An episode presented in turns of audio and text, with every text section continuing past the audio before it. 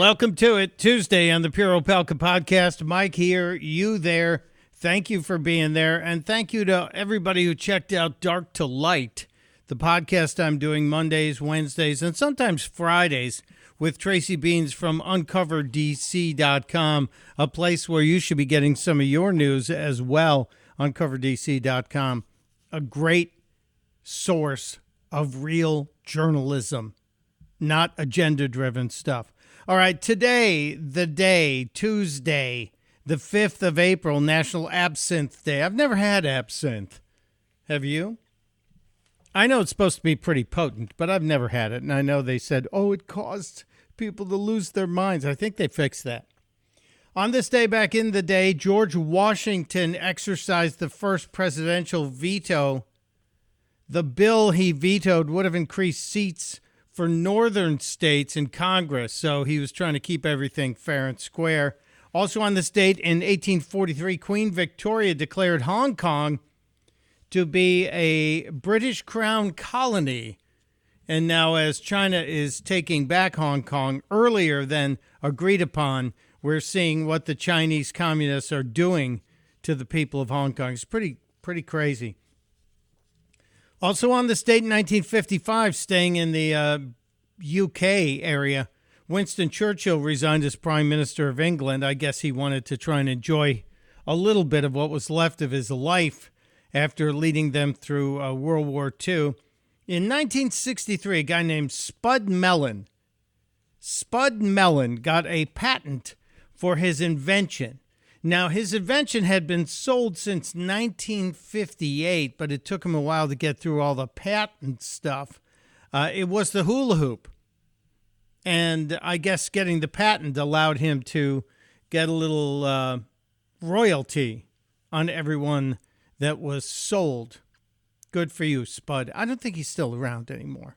On this date in 1976, I remember where I was because this was a fascinating story that was being covered in most of the big newspapers. Howard Hughes, the reclusive rich guy, I think it was one of the first people they used the term billionaire with, maybe or maybe not. I'll have to go back and check that. He died at the age of 71 and he had long hair. People talked about him having these two inch long toenails because he, he didn't ever cut his toenails, living as a recluse. He was flying home from Acapulco to Houston for some kind of treatment when he passed away. Howard Hughes, the guy, of course, who had the Spruce Goose built, the largest wooden airplane, and it actually flew. He was a pilot himself. Uh, just uh, 1976, the bicentennial year. Also on this date in 1994, a tragedy in the music world. Kurt Cobain died, took his own life. I know there's people who don't believe that happened, but I do believe it did. What a tragedy. What a talent to be gone at such a young age. Kurt Cobain, Nirvana. So sad. Uh, let's look at some of the news depending on when you hear this, Barack Obama and Joe Biden may have already had their lunch at the White House. Uh, Biden returning, or uh, Obama returning to the White House for the first time since he left. And some people say he never left, and they're going to mark the 12th anniversary of the um, Obamacare. 12th anniversary. That's not exactly the anniversary you say, hey, it's the 12th. That's a big one. We have to celebrate that. So, why is Barack Obama going to the White House? Why are they going to have a photo op? Because Joe Biden's poll numbers are stinking on ice. His policies are causing it, not because Barack Obama hasn't been hanging out. It's his policies. So he's got that going for him. We'll see what happens after the uh, meeting and the luncheon. I don't think they're friends at all. Jen Snarky yesterday was saying what great friends they are after the presidency. No, I don't think that happened. Joe also um, had a little gaff time yesterday. He was out on the White House lawn with a couple of Mack trucks in front of him, bragging about how trucking is such a great industry to get into. Yeah, it's been a great industry. It, trucking, truck mechanic gigs don't require several hundred thousand dollars in school loans in order to get into the business. And we've been telling you this for years, but the Biden administration is trying to jump on the bandwagon or truck wagon, if you will, and convince people they've been doing this all along. They haven't. But Joe did trot out a story that's a lie. It's not true at all. He keeps telling people that he drove a truck, a big rig. He never did. When he was a senator, and this has been confirmed by very liberal websites that do fact checking. When he was a senator, Joe allegedly rode on a truck from Delaware to Ohio, a steel truck. But he seems to believe he was driving the truck. And he told a story that um, my buddy Chris pointed out might have a little dirty joke involved in it. Let's see if you can figure it out. Senator, I was a, there was a guy who uh, ran steel from Deemer Steel out to Ohio, and uh, so I decided to ride out with him, see what it was like on the strike. And I was driving, going through Shiloh, Ohio, and uh, and he he was his handle was Big Ten, and remember everybody, all the truck stops were being blockaded at the time during the strike, and he uh, he called. He said Big Ten wanting to come in. I forget exactly how he said it, and the and the only woman truck driver ever knew I met that day, she said, "This is Big Mama, no room." Swear to God, true story. Swear to God. He said, he said, I've got a United States Senator driving my truck. She said, I got the damn president in mind. So what? So is it real? Did it happen? The fact that Joe Biden saying he was driving it, he went on to say he drove the truck. That's debunked. He may have ridden in it for a while, but he took a plane back home. So Joe Biden trying to claim his trucking bona fides is a lie. But then again, it's just like the other lie he told us uh, about that evil corn pop. Corn pop was a bad dude, and he ran a bunch of bad boys. Yeah, yeah, that's uh, that's never true either. I wish the press would call him out on this. It's only those of us on the conservative side of things that call him out on it. We try. We try to get the rest of them. They're finally coming around on the Hunter Biden laptop story, but too little too late. And there may be some big news there. It sure feels like the administration is trying to find a way to get Hunter to take a deal, or maybe he'll plead uh, guilty to a lesser charge, tax evasion. Then Joe can pardon him and he can pardon his brother.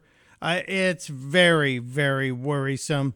There are two sets of laws in this country especially if you're a Democrat. It seems like it's a lot easier. Uh, speaking of Democrats and people losing their mind, yesterday, Peter Doocy and, and Jen Snarky got into it on the uh, anti grooming bill in Florida, the one that the mainstream media and the White House mislabel as Don't Say Gay. Peter Doocy asking Jen Snarky, at what age does the White House think children should learn about gender identity and sexual orientation. And one about this new law in Florida. At what age does the White House think that students should be taught about sexual orientation and gender identity? Well, I would say, uh, first of all, Peter, um, we have spoken to uh, the Don't Say Gay bill in the past, I believe. It's it's not a Don't Say Gay bill. That's a lie. You're already telling a lie. It is not a Don't Say Gay bill you're referring to, and made clear that uh, as we look at this uh, this uh, this law, uh, what we think it's a reflection of is politicians in Florida propagating misinformed, hateful policies that do absolutely nothing to address uh, the real issues. Uh, that the real issues? No, this is about telling teachers to teach children how to read and write, and not to indoctrinate them, and to allow parents to decide at what age is it appropriate for a child, four, five, six, seven, or eight years old, to learn about gender and sex. But continue, madam. Of Education is well positioned and ready to evaluate um, what to do next and uh, when and its implementation, whether its implementation violates federal civil rights law. Uh, it doesn't. Continue. I would note that parents across the country uh, are looking to, um, you know, uh, national, state, and district leaders to uh, support our nation's students, to Uh, parents uh, across the country are looking to schools to get the hell out of their children's lives other than to teach them how to read and write, not to indoctrinate. ensure that uh, kids are treated equally in schools, and that is certainly They are. Kids are treated equally. We have that. That's already going on. This has nothing to do with that. not, this is not a reflection of that. And, and so, just the last one. It, so, if you guys oppose this law that bans classroom instruction about uh, sexual orientation and gender identity in K through three, does the White House support that kind of classroom instruction before kindergarten? What a great question. What a great question. It's excellent. Let's see what Jen Snarky says. Examples of schools in uh, Florida that are teaching kindergarteners about sex education. No, he's asking a question. At what age? What age, madam? She's not going to answer. She's not going to answer. Uh, Doocy also asked, what is the president's opinion about this law? Just asking for the president's Well, I think opinion that's a, re- I think that's a relevant question because I think this is a politically charged, uh, harsh law that What what what's harsh about it? Anyone get to ask a follow up? What's harsh about the law? Can you tell us? Nothing. is putting parents and LGBTQ plus kids in a very difficult, uh, a heartbreaking uh, circumstance. And So are five year olds LGBTQ kids? It's really scary the way these people think. so I actually think that's a pretty relevant question. And then she skips past him. She's not going to allow him to have a follow up. This is, I believe, the Democrats' biggest mistake. They are going to die on this hill. I truly believe that's that is their biggest mistake. Trying to justify or rationalize the indoctrination of children and telling parents you don't get to say when your kid learns about gender and sexual orientation, etc. By the way, speaking of uh, defining, there is not a single Senate Democrat, not one Senate Democrat who is willing to define what a woman is. After the question by uh, Tennessee Senator Marsha Blackburn last week of Judge Ketanji Brown Jackson, who's about to become Justice Ketanji Brown Jackson, we can't do anything about it. We said that last week, but here it is. The Daily Caller had its people call every Senate office and ask for a definition of what is a woman. And nobody, nobody would answer. I think that's pretty funny. I think that's very, very, very funny. In uh, other news, other than politics, Tiger Woods looks like he's getting closer and closer to trying to make a comeback to golf, which would be remarkable. Thursday's the opening day at Augusta National for the Masters. He showed up yesterday for a practice session, and there was a huge crowd of people who uh, were swarming wherever he was. Just amazing. I hope he's strong enough to do it. It would be a miraculous recovery. But I also know Tiger Woods wants to be able to compete. If he can't compete, he doesn't want to be out there just walking around the course. In the woke world of news, there's a woman who tied Lia Thomas, the man who says he's now a woman, still has his twig and berries, for fifth place in a race during the NCAA finals. They tied for fifth, and when they went up to get the um, the trophies, because you even get a trophy in fifth place, um, the actual woman who finished in fifth, tied with Lia Thomas, was told, We don't have enough trophies, so we're giving Lia the trophy to take home because they're just trying to get the press so they can get photos of Lia Thomas with a trophy. This woman still does not have her trophy because she doesn't make news. It's really awful what they're doing. And then Oreos has gone woke, very woke. Have you seen the mini movie that Oreos has put out? It uh, it shows a family.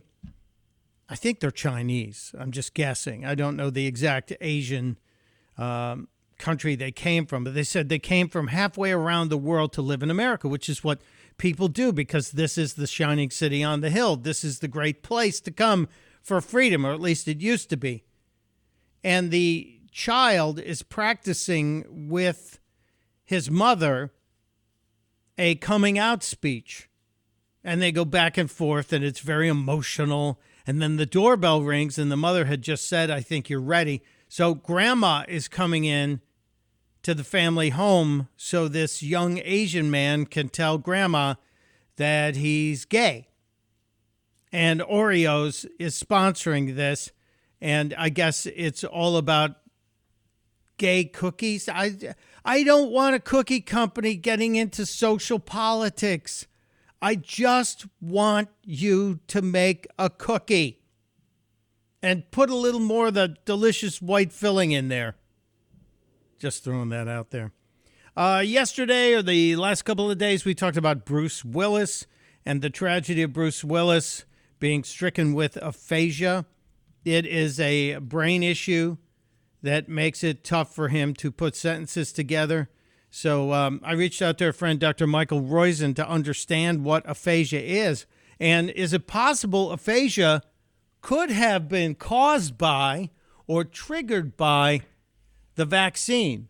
Because Bruce Willis, by many accounts, had just taken a, a new dose or another dose of the um, COVID 1984 vaccine. So Dr. Roizen's on the road. I tracked him down. He's traveling. Dr. Roizen is with us.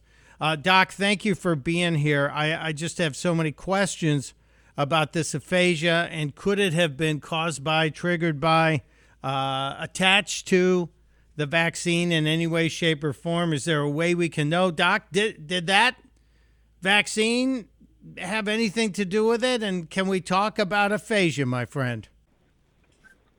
Um, we aren't sure how you get it, but what aphasia is, is you can't express yourself. That is, you may have words to say, and when you know what you want to say but can't express yourself, that's actually one of the worst conditions. It's called locked in. Hmm. Um, but in fact, uh, and we don't have to worry about the virus in this case. The both the COVID virus and the vaccine may have some input in this, but this started, according to others, long before uh, 2020 Mhm. started. Okay. So, um, what aphasia is is a neurologic disorder that affects a specific the speech area called Broca's area of the brain, which is on your dominant hemisphere. It can be due to a stroke. It can be due to an infection or a tumor in that area. And knowing what we know about him and the quality of his medical care, presumably. Um, oh, geez, I'm sorry about the noise in that's, the background. That's all right. You're, you're traveling. It's cool. It's not overwhelming you. Okay, so um, it is a usually one would suspect that if they aren't doing anything about it, either they can't find the cause or there has been a, uh deficit, meaning what we see is a lack of neurons or lack of brain function in the specific area, Broca's area in the brain. Okay, so for example, my dad uh, years ago, before he passed away, had a stroke, and when he recovered from it, and he recovered fairly well, but he had trouble when he tried to find a word. You could see him struggling to find a specific word, and um, I'm assuming that's kind of a similar thing with aphasia. He knew what he wanted to say, he couldn't get the word out of his brain. Yes, sometimes that's similar, sometimes that's very different, but the process, meaning the brain not functioning in that specific area, is true. In other words, not finding the word usually is a deficit in the what we call a the hippocampus, which is the only area of the brain where size matters to memory. It's a relay center, and so it's not finding the right word to get it out.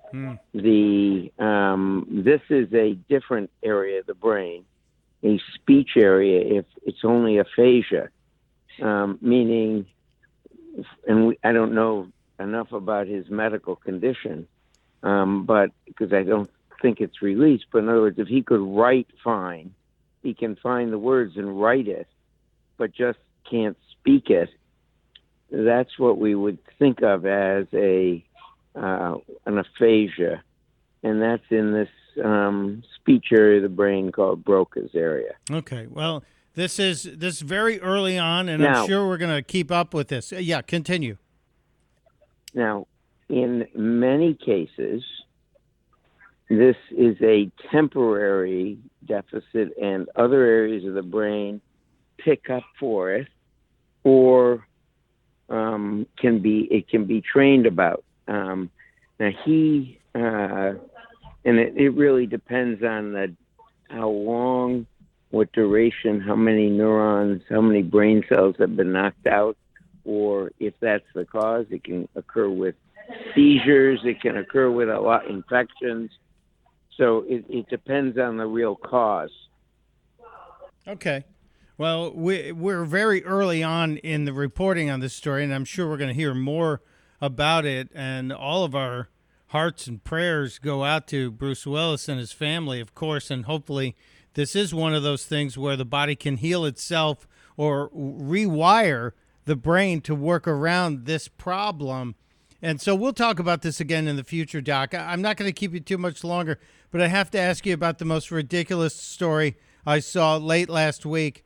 There's a, a woman in Brazil who was apparently nervous because she had a lot of gas. She was regularly gassy, and she didn't want to release that gas in front of her husband, so she held it in as much as she could around him, and she ended up being hospitalized. Is it dangerous to hold in your farts, Dr. Roizen? Well, what happens is you have to, uh, what we call, um, contract a specific set of muscles very strongly. That is the rectus muscles of the the the rectal outflow or or muscles that guard the uh, outflow tract. Mm-hmm. And in doing so, you can increase what we call your tone in your vagus nerve. As opposed to the ad, what happens in your vagus nerve doesn't stay in the vagus, it goes to the brain, it goes to the the heart, etc. It can slow the heart significantly. Um, and maybe she had uh, such slowing of the heart that she passed out.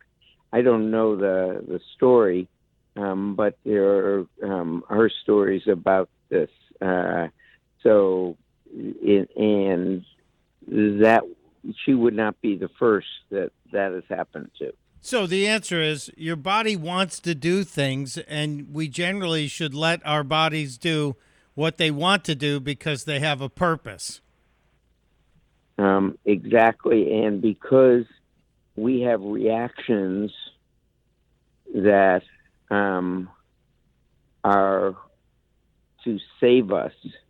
That is, when you when you slow the heart rate, when you stimulate the vagus and slow the heart rate, the natural response is not since you're not getting enough blood flow, is to have you feel lightheaded and then not get enough blood out, and then you pass out. The passing out is you go down so that the heart doesn't have to pump blood up to your head, but pumps it on a level area to your head so that you preserve your brain and heart to the largest degree possible. I, I didn't know that. I'm, I'm always smarter when I talk to you, Dr. Roizen. And um, I, I, let's uh, let's revisit the Bruce Willis thing when we get together for Wellness Wednesday, if you don't mind. I don't want to keep you. I know you, you're traveling. I remind everybody uh, you need to order Dr. Roizen's new book. It's coming out September 13. Uh, the Great Age Reboot, September 13th, The Great Age Reboot. Get it in your hands as soon as possible because we're going to be doing a lot on this, telling people how to live younger and live longer. Thank you, my friend. Safe travels. It, it's living younger longer. I'm in. I'm all in on this one. Take care. Thank you. Thank you, Dr. Roizen. When we get back, Jim Stovall with our winner's wisdom. Yeah, we're going to get a little inspiration from our buddy Jim Stovall from jimstovall.com. That's next on the Pure Opelka podcast. Joining us as he does virtually every single week is Jim Stovall, one of the most uh, remarkable people I've had the pleasure of meeting and kind of getting to know a little bit. Jim's an author, written dozens of books. He has a great column that comes out every week called the Winner's Wisdom column that we talk about. He's an innovator in the world of media, helping people who can't see enjoy radio or uh, movies and television. It's the uh, Narrative Television Network. So um, I, I just think, um, when does this guy sleep? I don't know. Jim, welcome back. Do you sleep? I, usually during this segment every week is when I try to drift off at some point, but uh, no, this week we're actually talking about in the column a warning for you, and uh, if it was just for you, Mike, I'd have several warnings for you. But for for my reading uh, constituency out there, uh, this is about the fact that uh, we are overloaded with information, but often fail to get communication. And uh, you know, it, it, it nothing anymore goes without saying. We we fire off these emails or texts that are totally clear to us, and they can be just taken the wrong way, the opposite way, whatever it is. And so I uh, my staff got together and pulled out some actual labels that have appeared on real live products. And for example, there's a sleep aid, a very well known sleep aid, and it says a warning may cause drowsiness, which is, uh, is kind of the idea of it. And then a, a major chainsaw manufacturer, now this is one you want to pay attention to. It says, do not hold wrong end of the chainsaw. Now that's that's a mistake you'll only make one time. And then you've seen these sun shields people use in the in the summertime, and they put in their windshield to keep the sun out and yeah. keep their car cooler. But they, they somebody uh, and their lawyer felt the need to print on there. Um, do not drive with the sun shield up. Which, and by the way, if you see a car approaching you that has the sun shield up, that's a good time to pull off right there into the nearest driveway if you can. And then maybe my favorite, a Halloween Superman costume does not enable the wearer to fly. Now that's an important thing to keep in mind. I, and you just you wonder what prompts these. I mean, what what happened in the emergency room so that somebody saw the need? Wow, we we we, we better get a warning label on that. I, I don't think I, it was the ER, Jim. Uh, my wife and I have had discussions about the warnings that we'll see either on uh, television commercials or on the the packaging when you get your prescription at the drugstore at the pharmacy. And i think it's what happened in the courtroom versus what happened in the ER maybe a combination of both because how much does it cost to put an extra line of text on something and it might save you you know several million dollars in liability lawsuits because you said, well, well, we told you it wouldn't let you fly if you put on the Superman suit. Well, and there are there are certainly you know, and then there are people out there among us who just have to do things the hard way. I mean, they're not going to take the word for the sign that says wet paint. They have to uh, actually stick their hand in it just to make sure it's actually wet paint. And uh, so there are those people, but it is just fascinating to see. And, you know, these things are not written for what should happen, they're written for what could happen. But the, the takeaway for you and me is the fact that when we're communicating with people, we can't assume this makes sense. Everything makes sense when I write it, everything makes sense to me when I say it it just that makes sense to me. But uh you know and then we've discussed it before the dumbest question you can ever ask anyone is do you understand? Because hmm. every misunderstanding begins with uh, two or more people thinking they understand. But the you know the important takeaway here is just because you're talking doesn't mean anybody's listening. And just because they're listening doesn't mean you're really communicating. And uh, wow, it can be taken a multitude of ways and taken very, very wrongly. You're you're so right on that, and I actually point at social media with places like Twitter and Instagram and Facebook, but m- more so Twitter, which has a character limits, so you can't fully explain in many cases, and a lot of us try to get clever and abbreviate our message and it is so often misconstrued. And now you have to spend more time doing cleanup on aisle five.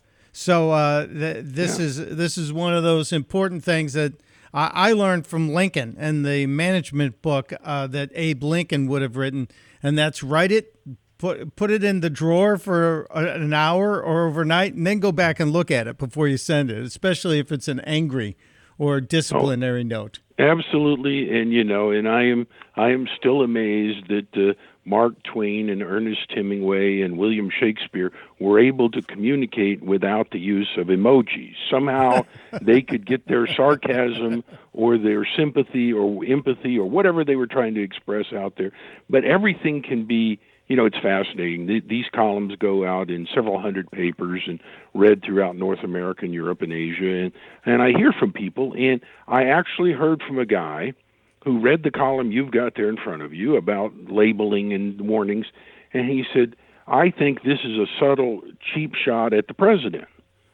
So I responded to him. I said, "What in this column? Are we, we're talking about the column about these absurd labels. What is it about this that that you think I'm speaking of President Biden?" And and I said, "I fear it. It says a lot more about what you think of President Biden than I do. I I've never thought nor claimed that President Biden would grasp the wrong end of a chainsaw. I don't think he would do that. So I, I but it's amazing how." ready, willing, and able people are to get offended right now. Yeah, and that is so funny. Uh, whenever I see something like that, I go back to, well, you know what we see in others, we recognize in ourselves. So I'm wondering if he's seeing uh, a confused person in the president and just doesn't want it to go public. I, I might throw that out there, but you're more diplomatic than I am, Jim, and that's why, that's why it's me calling and learning from you, and not the other way around.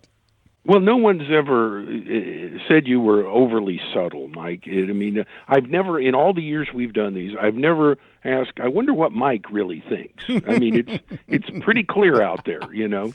Yeah, I, I like to be clear on that. And perhaps sometimes I should table those emotions, but I can't. Uh, Jim Stovall is our, our friend's name. Uh, Jim's available at jimstovall.com. You can get the Winner's Wisdom column. You can find him in your bookstores. Uh, so many books and so many new projects. Before we get out of here, Jim, is there anything new on the horizon? Well, I have a new book that will be out next month called The Art of Entrepreneurship, and actually another one that will be out in June uh, that that is coming out. It's a new novel called Passport. So. Uh, in the next 60 days, it's going to be busy book release time. Well, good. Does that mean you get to go out on the road and meet the people? Uh, yeah, some of that. Now, a lot more of that is uh, sit and talk to guys like you all across the uh, fruited plain, as it were. Well, I feel badly for you then, but I, I thank you for maintaining this weekly visit. JimStovall.com is where you go. Jim, let's do it again next week. I look forward to it.